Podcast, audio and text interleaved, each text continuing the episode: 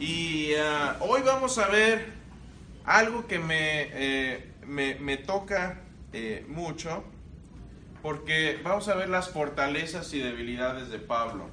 Toda, toda persona aquí, al menos que, que, eh, que se quiere echar una mentirota por ahí, tenemos fortalezas y debilidades. Somos buenos en una cosa, somos malos en otra cosa. Mi esposa es una de mis fortalezas. Porque ella puede hacer muchas cosas que yo no puedo, o si trato de hacerlas las hago mal. Traten a, ver si, si han tratado de verme cómo dibujo yo y cómo pinto. Yo hago gente de palitos. Y ella se puede aventar una pintura en media hora, es, es tremendo y, todos tenemos fortalezas y debilidades, tenemos cosas que se nos hacen muy fáciles, vemos a otra persona hacerlo y decimos, ¿cómo le hace? Bueno, Pablo no era la excepción y hoy vamos a ver eh, eh, varias, varios aspectos de su vida acerca de sus fortalezas y debilidades también, porque no vamos a esconder tampoco algunas cosas de esto. Y uh, si nos remontamos un poquito a la clase anterior, veíamos que Pablo eh, se encuentra con Ananías, ¿se acuerdan que era un judío piadoso? Y este Ananías es el que lo introduce, eh, lo, acoge, y, ah, después Pablo, eh, Dios le dice a Ananías esto, cuando le, le hace el llamado de ir a buscar a Pablo, le dice, ve y encuentra a Pablo, pon tus manos sobre él que me es instrumento, le dice Dios a Ananías. No lo deja ahí nada más, dice, porque yo le mostraré cuánto debe padecer por mi nombre. Estas palabras me hacen pensar, se me hacen muy, muy interesantes, porque no solo le dice Pablo, eh, Dios a, a Pablo indirectamente a través de Ananías, ¿sabes qué? Te he llamado para el ministerio, pero al mismo tiempo te voy a mostrar cuánto debes padecer por mi nombre. Ahorita hay corrientes, muchas, dentro del cristianismo, dentro de nuestra, eh, de nuestra grey, no aquí en la iglesia, pero obviamente hay muchas corrientes que quieren eliminar totalmente el sufrimiento del mensaje del Evangelio. ¿Sí o no? Y eso es un error, porque cuando eliminamos el sufrimiento del mensaje del Evangelio, se hace un Evangelio falso. Uh, sí, es Luis, me encanta, pero él decía, cuando, cuando le quitamos las malas noticias al Evangelio, que son las buenas noticias, se hace incomprensible. ¿Sí o no? El Evangelio empieza con malas noticias y termina con las mejores noticias. Y eso es lo que eh, le hace ver aquí a, Ananías, Dios a Ananías, cuando le está haciendo su llamado de ir a buscar a Pablo. Ahora vamos a ver eh, algunas de las cuestiones aquí de los sufrimientos de Pablo. Y vamos a ver cómo se liga esto con las fortalezas de Pablo y con las debilidades de Pablo también. Pero si se ponen a ver, hay una lista ahí en segunda de Corintios 10, 11 y 12, esos capítulos son muy interesantes, vamos a verlos hoy, eh, eh, aunque cuando veamos segunda de Corintios los vamos a ver más detalles, es uno de los pasajes que más me gustan de, de la escritura, de lo que habla Pablo. Pero cuando habla Pablo de sus sufrimientos, empieza a hablar y decir, bueno, me dieron 39 latigazos, cinco veces. De hecho, esto estaba prohibido hacérselo a los ciudadanos romanos, pero lo agarraron de todos modos y lo hicieron. Ah, naufragó tres veces. De hecho, menciona que estuvo en alta mar durante un día y una noche completa. No sé si hayan oído, pero hay historias acá. Hubo unos pescadores mexicanos que estuvieron como un año a la deriva en un barco. Yo no sé cómo sobrevivieron. eh, lo apedrearon tres veces. De hecho, el libro de Hechos muestra que lo dejaron casi por muerto ahí, una vez, en el camino, eh, apaleado y apedreado. Esta no es la lista completa. ¿Quieren ver la lista completa en el mismo pasaje? Es esta. Esa es la lista completa. Dice, he recibido azotes sin número, he estado en cárcel, he tenido peligros muchas veces de muchas cosas. Eh, los azotes, dice, las, ah, azotado con varas, apedreado, tres veces padeció naufragio. Una noche y un día he estado como náufrago en, en alta mar, en ríos peligrosos, en caminos asediados por ladrones, perseguido por judíos, por no judíos, en las ciudades, en el desierto, en el mar, entre falsos maestros, trabajo, desvelos, fatiga, hambre, sed, ayunos, frío, desnudez y aparte de todo, preocupado por ustedes, por la iglesia. Lo agrega al final para cerrar con broche de oro. Ah, Pablo sufrió indeciblemente Déjenme hacer de nuevo esta liga con el evangelio falso de la prosperidad de hoy, que dice que si estás enfermo, ores. Y si no te curas, ¿qué pasó? Te faltó fe. Y mi pregunta para ellos es, ¿qué no leyeron este pasaje? ¿Le faltó fe a Pablo? Pablito, te falta fe, hermano. Ora un poco más. O ora con esta fórmula mágica, porque Dios es como una caja fuerte y hay que orarle de cierta forma para que la, bendición caiga y, y, traiga la unción y traiga la... ¿Sí? No. Cuando nosotros, cuando yo era niño iba a pedirle algo a mi papá, no usaba conjuros o magia. Digo, no sé algunos, pero... íbamos como un padre amante a pedirle, papá, necesito esto, ¿podrías dármelo? ¿Y qué sucedía? Que si era voluntad del Padre dárnoslo, no lo daba. Es lo mismo con Dios. No necesitamos fórmulas y conjuros y eh, declaraciones. Necesitamos ir con fe. Y Él dice que ya sabe antes de que lo pidamos, sabe lo que necesitamos. Pablo sufrió indeciblemente, pero ¿saben qué?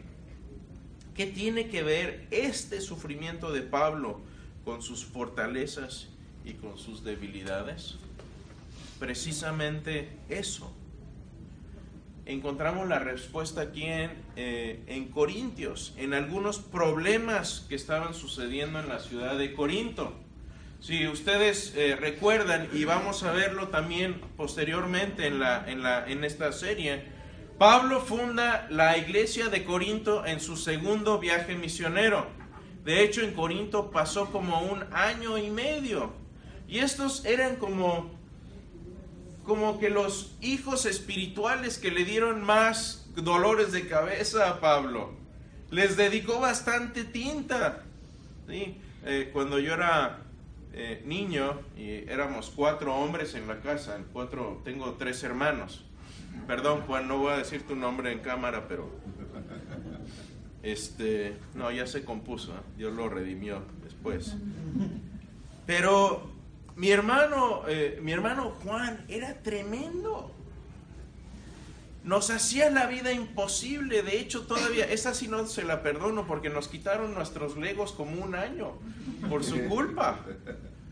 Porque nos lo agarraba y nos lo revolvía, nos lo perdía y ya no se lo queríamos prestar. Entonces mi papá agarró parejo y nos lo quitó a todos. Los legos. Un año sin lego, imagínense. Trágico. Pero así pasó y, y era el que más tiempo le dedicaban los papás. ¿Por qué? Porque era tremendo.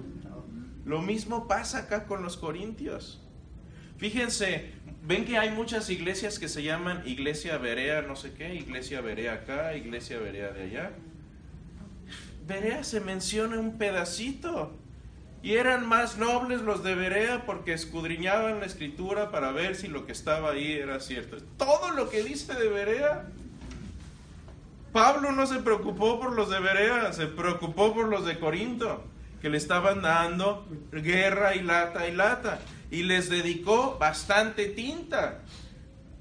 Pregunta de examen va a venir después en el examen. Ya les dije, les voy a hacer un examen. Les dije. Al principio les dije.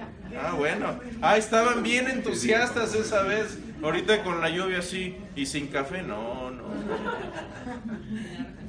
Pregunta, ¿cuántas, ¿cuántas epístolas escribió Pablo a los Corintios? ¿Tú no, Carlos? Tú sí sabes. No, no, sí. ¿Cuántas? Tres. cuatro. ¿Dos, tres o cuatro? ¿Quién dice, a ver, no se vale no levantar la mano, ¿ok? ¿Quién dice que dos? Cuatro. Uno, dos, tres, cuatro, cinco, seis. Ok, hay seis. ¿Quién dice que tres? Bueno, vamos, 6 y 5. ¿Quién dice que 4? 1, 2, 3, 7. Ok, hay medio como que algunos abstencionismos por ahí. Eh, lo más probable que hayan sido 4. Lo más probable. Eh, tu hijo estuvo bien, ¿eh? Bien, ¿eh? Ah, de, hecho, vamos a, cuando veamos la correspondencia a los, a los corintios, vamos a ver más detalle de eso. Pero Pablo les escribió más, escribió varias eh, cartas más.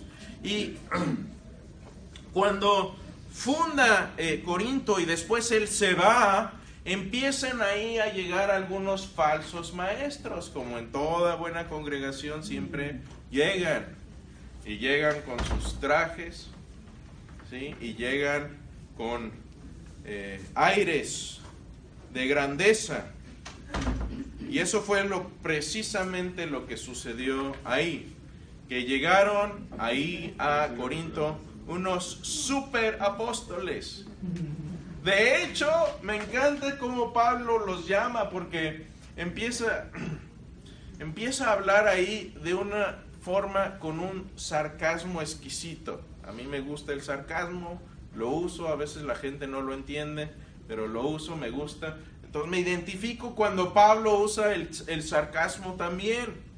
Y cuando empieza a... En, en, la antigüedad era, se veía mal cuando uno alardeaba, incluso hoy, sí, pero cuando uno habla bien de, uno mismo, que dicen, uy, este no necesita abuela, solito se, alábate burro, dicen uno, ¿no?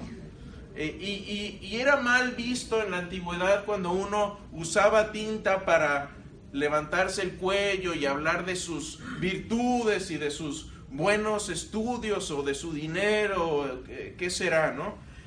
Pero Pablo empieza a hablar de sí mismo en tercera persona y empieza a decir, bueno, si ustedes creen y están de acuerdo con estos superapóstoles, superapóstoles, que soy un tonto porque le dicen, este Pablo, pues sí, vino con ustedes y, pero no sabe hablar.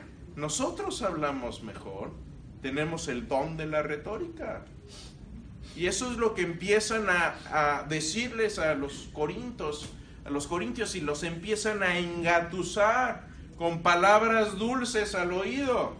Eso ya no pasa hoy, qué bueno, ¿no? Y llegan estos superapóstoles, super arrogantes. Eh, ahí les puse una camiseta que dice, no soy arrogante, solo mejor que tú. Imagínate, ¿no? Ah, entonces empiezan a criticar la enseñanza de Pablo, no solo su persona física, sino también empiezan a acusar su, a acusarlo de no enseñar. Eh, y si enseñaba algo interesante, los superapóstoles tenían un mejor mensaje. De hecho, me gusta la palabra en griego que utiliza Pablo para los superapóstoles. Es, es, es como decir super, hiper, superman utiliza dos adjetivos superlativos para hablar de los apóstoles. Entonces está piturreando de ellos, está burlando de, ellos. Eh, y, dice esto en 2 Corintios 11, que estos hombres están buscando las mentes, que las mentes de ustedes sean desviadas de la sencillez y pureza de la devoción a Cristo. Es decir, querían agregarle algo más novedoso al Evangelio, que es, no pasa hoy, ¿verdad? Porque ¿qué es el Evangelio? El Evangelio es muy sencillo. El Evangelio, les digo, empieza con malas noticias. El ser humano tiene un problema. Si no veamos, el ser humano eliminó más gente en el, en el siglo XX que en todos los siglos anteriores juntos. Nada más con Mao Tse, Stalin, Hitler, ya y no ya, Pol Pot, agreguémosle ahí los que quieran. Mao Tse, y, interesante que estos eran regímenes ateos. Comunismo es una ideología sin Dios que elimina a Dios y hace del hombre, del ser humano, simplemente un saco de químicos. Eso es a lo que lleva lógicamente el eh, marxismo de este tipo.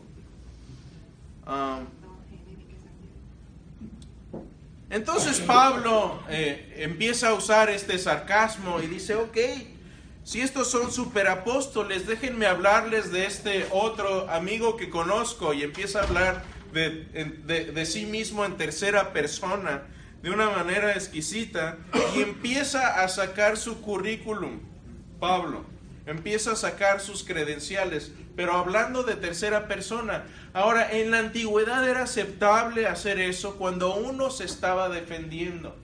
Y eso era lo que estaba haciendo él. Como los superapóstoles lo habían acusado de ser poca cosa, entonces Pablo utiliza este instrumento retórico para hacer una defensa de su apostolado. Entonces vamos a leer por ahí unos 10, eh, 12 versículos aquí. Pero dice esto Pablo, dice,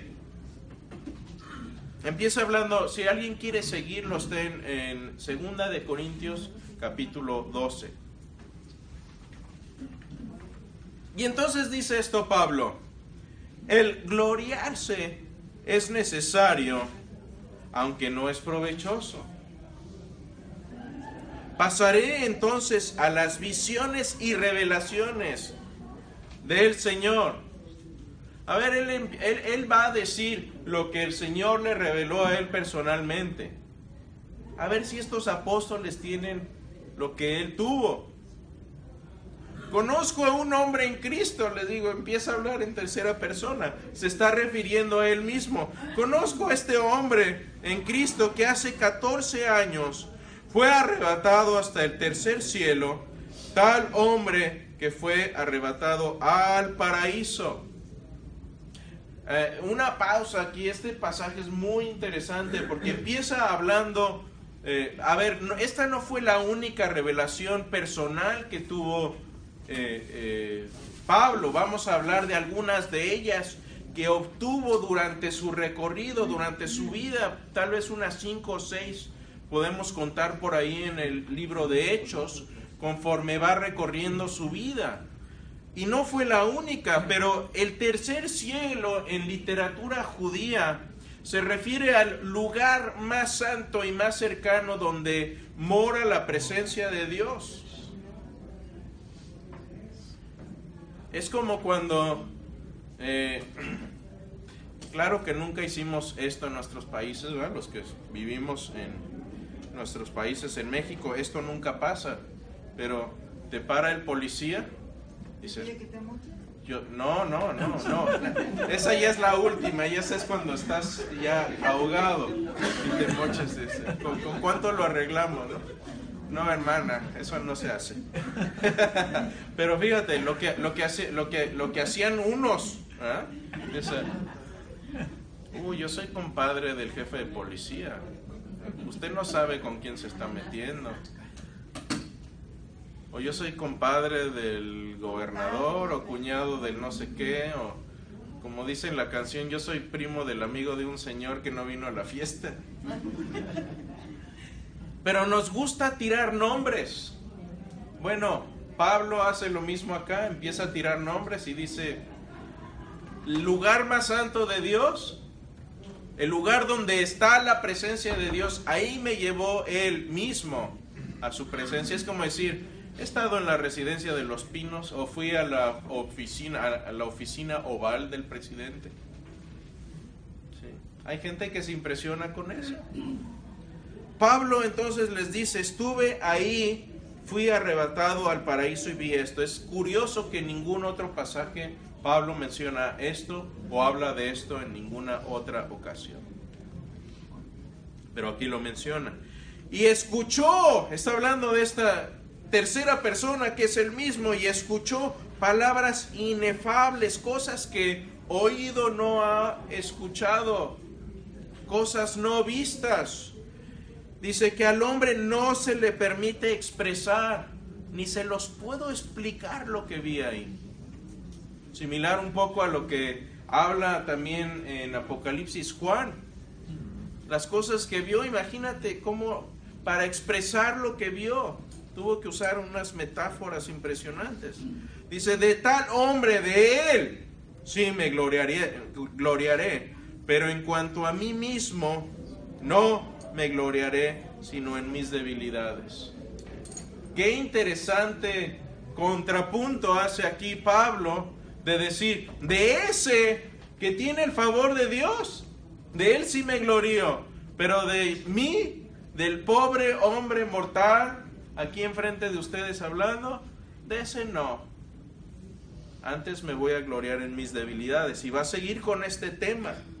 Dice, porque si quisiera gloriarme yo, no sería insensato, pues diría la verdad, es decir, tengo de qué presumir, tengo currículum, lo puedo usar, dice, pero me abstengo de hacerlo para que nadie piense de mí más de lo que ve en mí u oye de mí porque él sabía que su currículum y sus credenciales terrenales no eran lo más importante. Ven la, contraposición que hace ahí. Dice, y dada la extraordinaria grandeza de las revelaciones, por esta razón, para impedir que me enalteciera, me fue dada una espina en la carne un mensajero de Satanás que me abofete para que no me enaltezca. Interesantísimo que esto fue algo que Dios permitió en la vida de Pablo para bajarle los humos, para que no se fuera a hacer como pavito, como pavo real, no pavo en Thanksgiving, esos no son, pero como pavo real, que se inflan y... Mira qué bonito pavo real. Me mandó, dice esto, un, una espina en la carne. Vamos a analizar esto un poquito. Pero antes dice, acerca de esto, tres veces he rogado. Y aquí la palabra en griego no es nada más ir y pedir es ir y, ponerse casi de rodillas y pedirle al Señor postrado, quítame esto por favor. Ya no puedo con esto. ¿Cuántas veces? Tres veces. Pero Dios no se lo quitó porque le faltó fe a Pablo. ¿Cierto? Pablo no oró como debía haber orado. ¿Le faltó fe? No, pero eso es lo que nos dicen en muchas iglesias hoy, que le faltó fe. El que no ora, el que no se cura, el que está enfermo de cáncer, el que está enfermo de eh, una dolencia y viene y se le imponen las manos y se ora y se declara y se decreta y se arrebata y se quita y se desquita. Y no pasa nada, entonces ¿qué sucede? No tuvo fe, le faltó fe. Y mi pregunta es, ¿le faltó fe a Pablo de nuevo? No, no necesariamente. Pablo tenía una fe impresionante y una relación estrecha con el Señor. No pudo haber sido eso. Entonces, ¿qué fue? ¿Por qué Dios le permitió esto? Que y la respuesta se la dio Dios mismo. Hermosa respuesta. Y esta respuesta es hermosa como dices, hermano. Dice, te basta mi gracia, pues mi poder se perfecciona en la debilidad. ¿Saben cuál era la clave de la fortaleza de la vida de Pablo? Su debilidad. Y que su debilidad la sustituye como fortaleza por medio del Señor. Y él dice, mi currículum vale para dos cosas. Lo que vale es mi relación con Cristo. Por eso soy fuerte.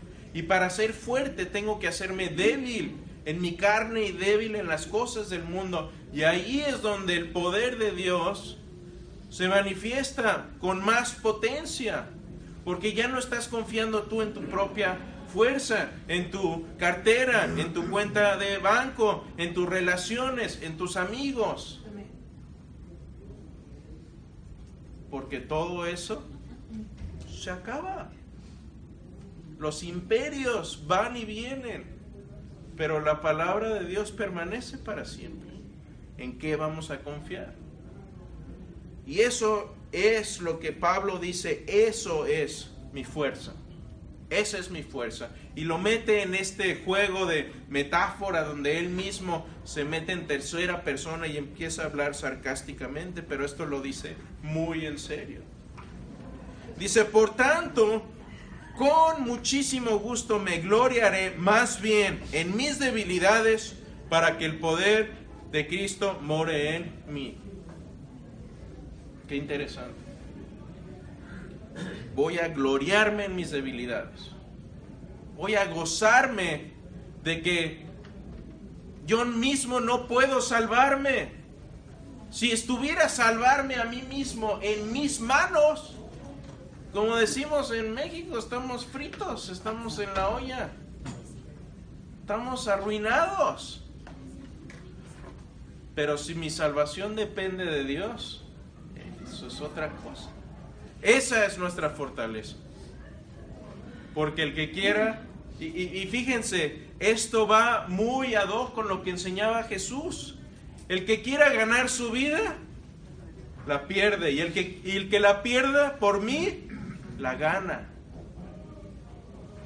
Ese es el mismo juego de palabras que utiliza Jesús y que Pablo después comprende y nos lo, eh, eh, nos lo desmenuza exquisitamente en estos pasajes.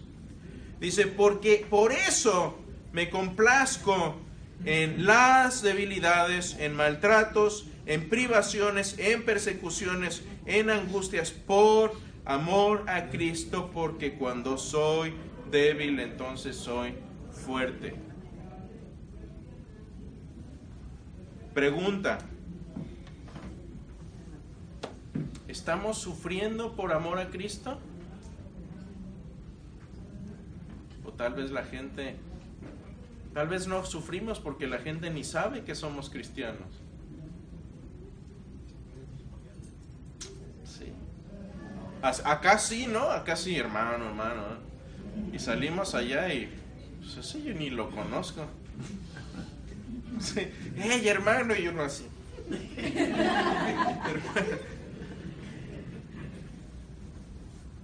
Pero saben que a lo mejor no sufrimos, a lo mejor, a ver, a lo mejor nadie nos, nos cuestiona nuestra fe porque no saben de nuestra fe. Y aquí no nos persiguen, no nos están matando, pero a ver, eh, ¿quiere uno empezar a vivir la vida emocionante? Vete a Siria con los musulmanes y veles a predicar allá. Ahí está la vida emocionante cristiana. Es un lugar donde el hacerte cristiano no es así como que, a ver, allá no puede uno llegar a predicar y decirles, ¿sabes qué? Mi matrimonio estaba en ruinas y, y, me convertí y Dios me arregló el matrimonio. Conviértete tú también. Pues si me convierto me van a matar. ¿Qué importa mi matrimonio si estoy muerto? Y no quiere decir es, no quiero, no quiero decir con eso que Dios no arregle matrimonios, porque los he visto. Pero lo que quiero decir es que no debemos confundir, ¿sí? La, ¿Cómo dicen? La magnesia con la qué? ¿La qué? La linaza con la magnesia, ¿no? La gimnasia. Gimnasia, gracias. Gimnasia con la... No, es que no es- eso me pasa por no usar dichos mexicanos. Voy a usar un dicho. Pero, eh, pero nos co- confundimos a veces, y, esto yo le llamo el evangelismo de estilo de vida. Pero no, ese no es el evangelio, mis hermanos. Pablo, yo nunca escuché a Pablo en un discurso decir, ¿saben qué? Mi vida era un desastre y vino Cristo y me redimió y ahora mi vida es maravillosa. ¿Ven en algún lado así predicar a Pablo? Yo no entiendo por qué lo hacemos nosotros hoy en día. Pablo, le, Pablo decía, ¿saben qué? Mi vida la tenía armada, la tenía hecha. Y se me arruinó con todo esto. Pero esa ruina fue, vino a ser mi fortaleza por amor a Cristo. Fue, es totalmente al revés. Hemos volteado el Evangelio y lo hemos convertido en algo como la lámpara maravillosa. Mira, tú, tú, tú ven a, ven a Jesús y Él te va a arreglar tus problemas. Pablo no se los arregló. ¿Vieron la lista que puso ahí? Mucha gente le va peor por el Evangelio, por hablar del Evangelio. Entonces, ¿qué valor tiene el Evangelio? Tiene un valor que Jesús fue lo que quiso decirle a tanta gente. Es necesario eh, eh, nacer de nuevo. Ah, caray, pues ¿cómo vuelvo otra vez al vientre? Te daré agua viva y de esta agua no tendrás que sed jamás y será agua para vida eterna. Yo quiero de esa agua, ¿dónde está? No es, no es algo de este mundo. El Evangelio es algo fuera de serie, algo fuera de este mundo. Y eso es lo que ellos entendieron, pero a veces nuestros oídos modernos no quieren escuchar eso. Porque nadie quiere escuchar que le digan, sabes que si te haces cristiano la vida va a ser tal vez más difícil. Pero tienes vida eterna. Y a veces la vida eterna ahora se ha convertido en una nota, así como en las, eh, eh, como en las medicinas que tenemos. Uy, sí, toma, tome esta medicina y le va a ayudar esto. Pero le puede dar cáncer, le puede dar esto, ¿no? Y hipertensión. ah. Pero tómela y hable con su médico. Y así hemos relegado la vida eterna a un lugar ¿Por qué? Porque tenemos una mala idea de la vida eterna. Pero vamos, eh, no me quiero desviar demasiado, pero Pablo entiende que esa debilidad en su carne, en este mundo, en las cosas que el mundo aprecia, se convirtieron en fortaleza cuando él dice, esto no vale, lo que vale es lo que tengo en Cristo, la corona que me será dada a mí y a todos los que aman su venida. Eso es lo que dice Jesús, lo que dice Pablo. Ahora, un- hablemos de este tema interesante porque una pregunta muy ad hoc ahora, esta mañana, es ¿qué era el aguijón de Pablo? ¿Qué era? ¿Qué era una espina? Bueno, vamos a ver si nos ayuda un poco. Vamos a sacar el pizarrón y a ver si nos ayuda el griego a entender qué era el aguijón en la carne.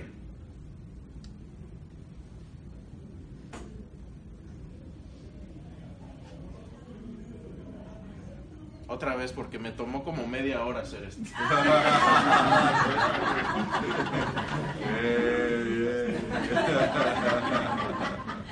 Que salga media No me acosté a las 2 de la mañana haciendo esto. La palabra que utiliza para aguijón es skolos.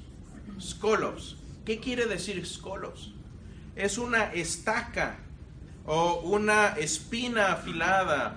En, en, eh, en México hay mucho, ¿saben de dónde sale el tequila?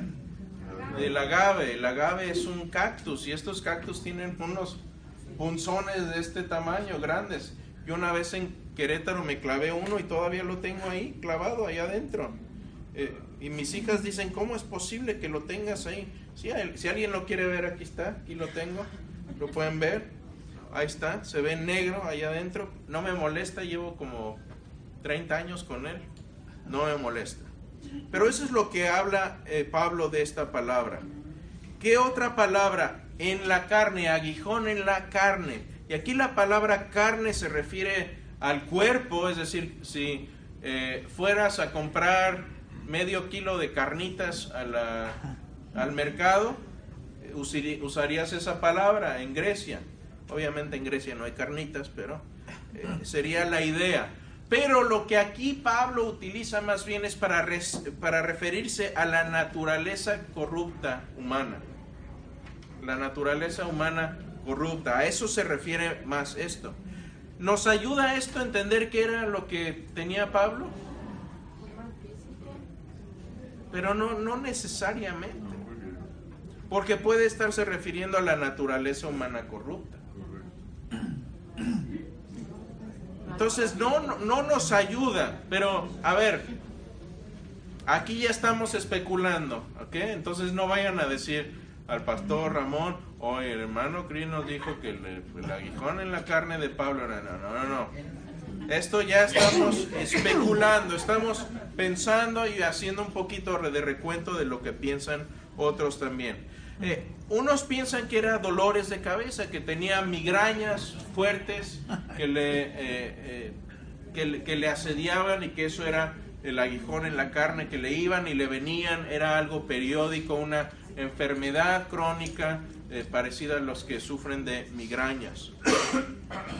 Otros dicen que era una enfermedad de la vista, porque por ahí en alguna epístola dice, miren con qué grandes letras escribo y algunos piensan que también usaba escribas porque le fallaba la vista y no podía ver bien, entonces tenía que utilizar algún uh, amaneusis para escribir sus cartas porque la, la vista le fallaba. Otros dicen que tuvo malaria, que ahí en una eh, en alguna parte de sus viajes tuvo que ir a las montañas, le picó algo, a lo mejor un mosquito con malaria, le dio malaria y esto es una enfermedad recurrente, te va y te viene. En aquel tiempo no había cura para la malaria, hoy, hoy este, sí tenemos remedios, pero en aquel momento no. Eh, epilepsia, ataques de epilepsia. Hasta eso le han achacado. Algún impedimento del habla. De hecho, en este pasaje de segundo de Corintios, él menciona que los superapóstoles dicen, pues ese ni puede hablar bien. Eso, de eso le dicen incluso a Pablo. Fiebre de Malta, que es una variante de la malaria también. Dice, si recuerdan, Pablo estuvo en la isla de Malta también. No sé, a lo mejor una leche ahí echada a perder, infectada de, de, de, de cabra ahí, porque había cabras en Malta. ¿Alguien le ha dado fiebre de Malta? Porque eso era muy común en nuestros países cuando ibas y... Por el queso, queso sin pasteurizar. No, son dos cosas diferentes. Ah, ¿no? La fiebre de Malta es, es, no es por la salmonella o la tifoidea. La fiebre de Malta es precisamente una bacteria que está en la leche sí. que te causa diferente forma de manifestación. ¿Pero te mueres o no? No, no te mueres. Gracias a Dios, no, son buenos. pero muchos. Pero a ver, yo me acuerdo que cuando íbamos a comprar leche bronca, es decir, no leche enojada, sino leche eh, sin pasteurizar, había que hervirla y todo para evitarse la famosa leche de Malta y nos prohibían comer quesos de esos que vendían en el mercado. El nombre es brucelosis. Para ser más preciso. ¿Cómo? Brucelosis. Brucelosis, para el que quiera apuntar. la bacteria. Ahí está.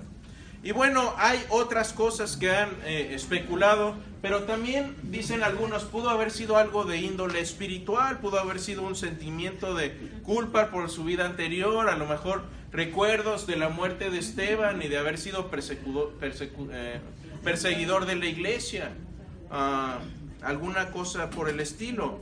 Ah, tal vez eh, tenía algún pecado recurrente, algún pecado, incluso hasta lujuria le han achacado y cosas así, eh, y otras cosas, varias. Eh, entonces decían, bueno, puede ser algo de índole, de índole espiritual o incluso algo circunstancial, como los sufrimientos que él menciona. A lo mejor el aguijón en la carne no era algo específico, sino todo el conjunto de sufrimientos que él por los que atravesó, o a lo mejor no le gustaba trabajar y tuvo que eh, decir, bueno, el trabajo es mi aguijón en la carne, no sé cuántos identifiquen aquí, pero hasta eso le han, eh, y, o pudieron haber, perdón, eso pasa cuando me arranco en tercera sin poner el clutch. O pudieron haber sido oponentes de Pablo.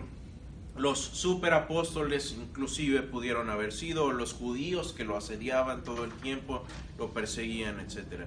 Pero yo les sugiero más bien esto.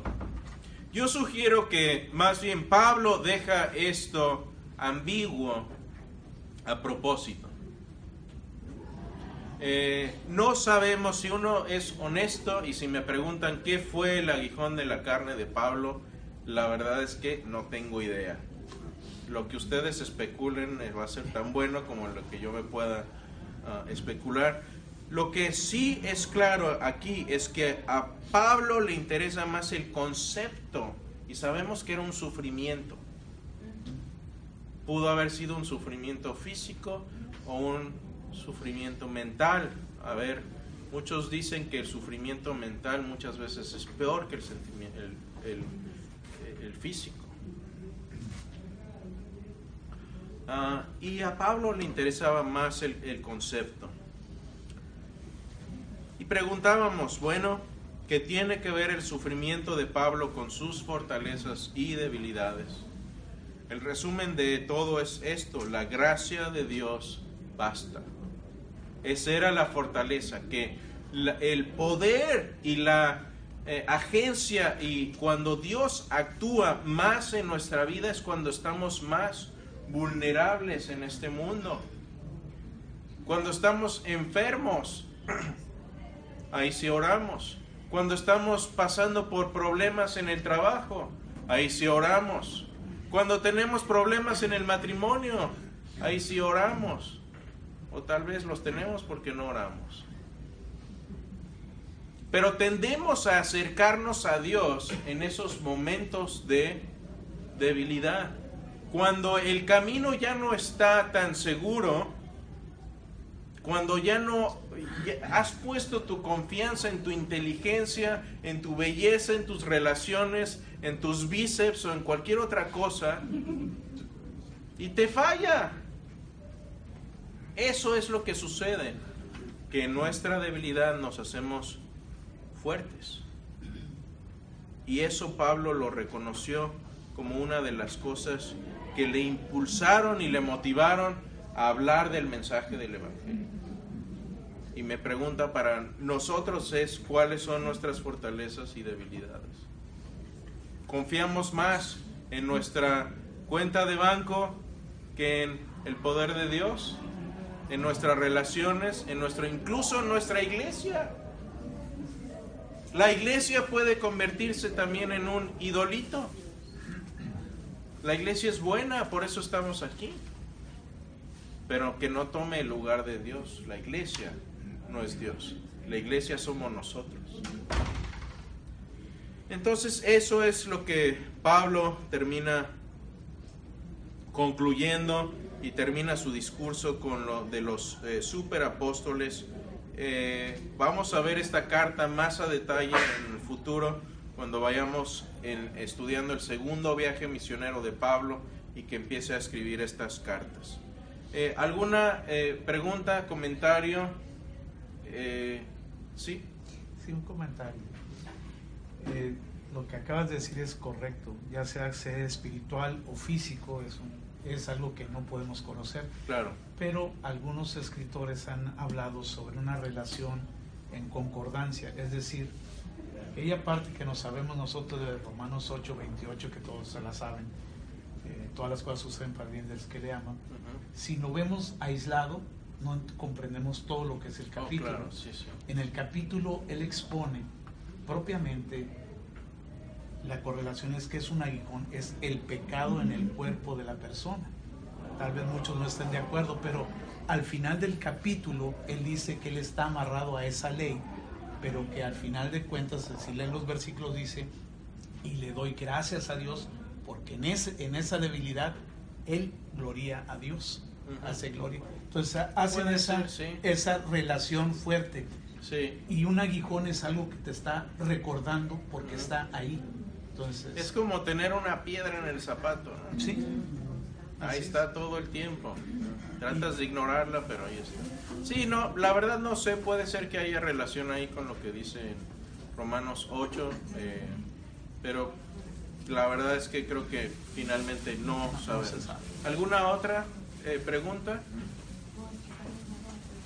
¿Sí? Bueno, terminemos con algunos puntos de aplicación para llevarnos a casa.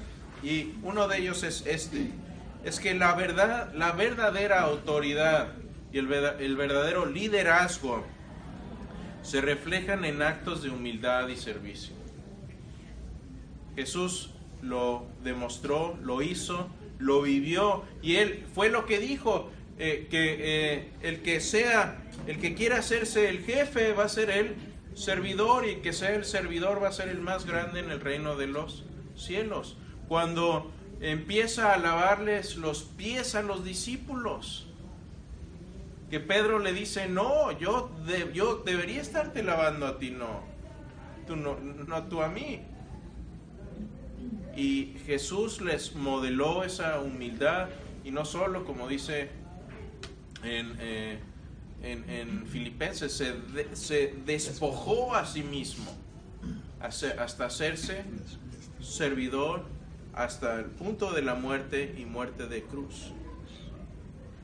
Y eso lo dice también Juan aquí, dice, porque les he dado ejemplo para que como yo les he hecho también ustedes hagan, dice Jesús. Ese es el, el que quiera ser el mayor en el reino de los cielos será el menor. Los últimos serán los primeros. Y sigue toda esa idea. Ah, todos tenemos aguijones, todos los tenemos, y si no los tiene, espérese tantito que ahí viene. Y no debemos vivir angustiados por esto. Debemos vivir confiados en que cuando venga ese aguijón, se va a hacer una fortaleza para el Señor si a Él lo dejamos. Si dejamos que nos destruya, nos va a destruir. Pero si estamos de la mano del Señor, eso se va a convertir en una fortaleza en nuestra vida. Encomienden, dice Pedro, sus almas al fiel Creador, haciendo Él bien. Esa es la clave. Encomiéndale tu vida, encomienda tu caminar al Señor, haz el bien. Y ese aguijón se va a convertir en una fortaleza. Y finalmente, un punto importante es que debemos tener humildad. Y eso es muy difícil, porque nos gusta levantarnos el cuello, nos gusta que nos admiren. ¿A quién no le gusta que le digan, uy, mira qué bonito vestido trae hoy? O mira, ya está bien fortachón, está yendo al gimnasio. O, se, está poniendo flaca. Encontró unas donas dietéticas. Pero nos gusta que nos digan cosas lindas. Pero ¿saben qué? Lo que dice Pablo es, no, seamos humildes. Hay veces que Mi abuelita decía algo muy sabio, decía cuando alguno de nosotros decíamos una torpeza, decía, perdiste la oportunidad de permanecer callado. No perdamos esas oportunidades. Hay veces que lo más sabio que podemos hacer es permanecer con la boca cerrada y si hay que morderse la lengua, pues también hacerlo, porque a veces toca. Pero eh, eh, Pablo dice, pero el que se gloría, que se gloríe en el Señor. En eso sí se vale.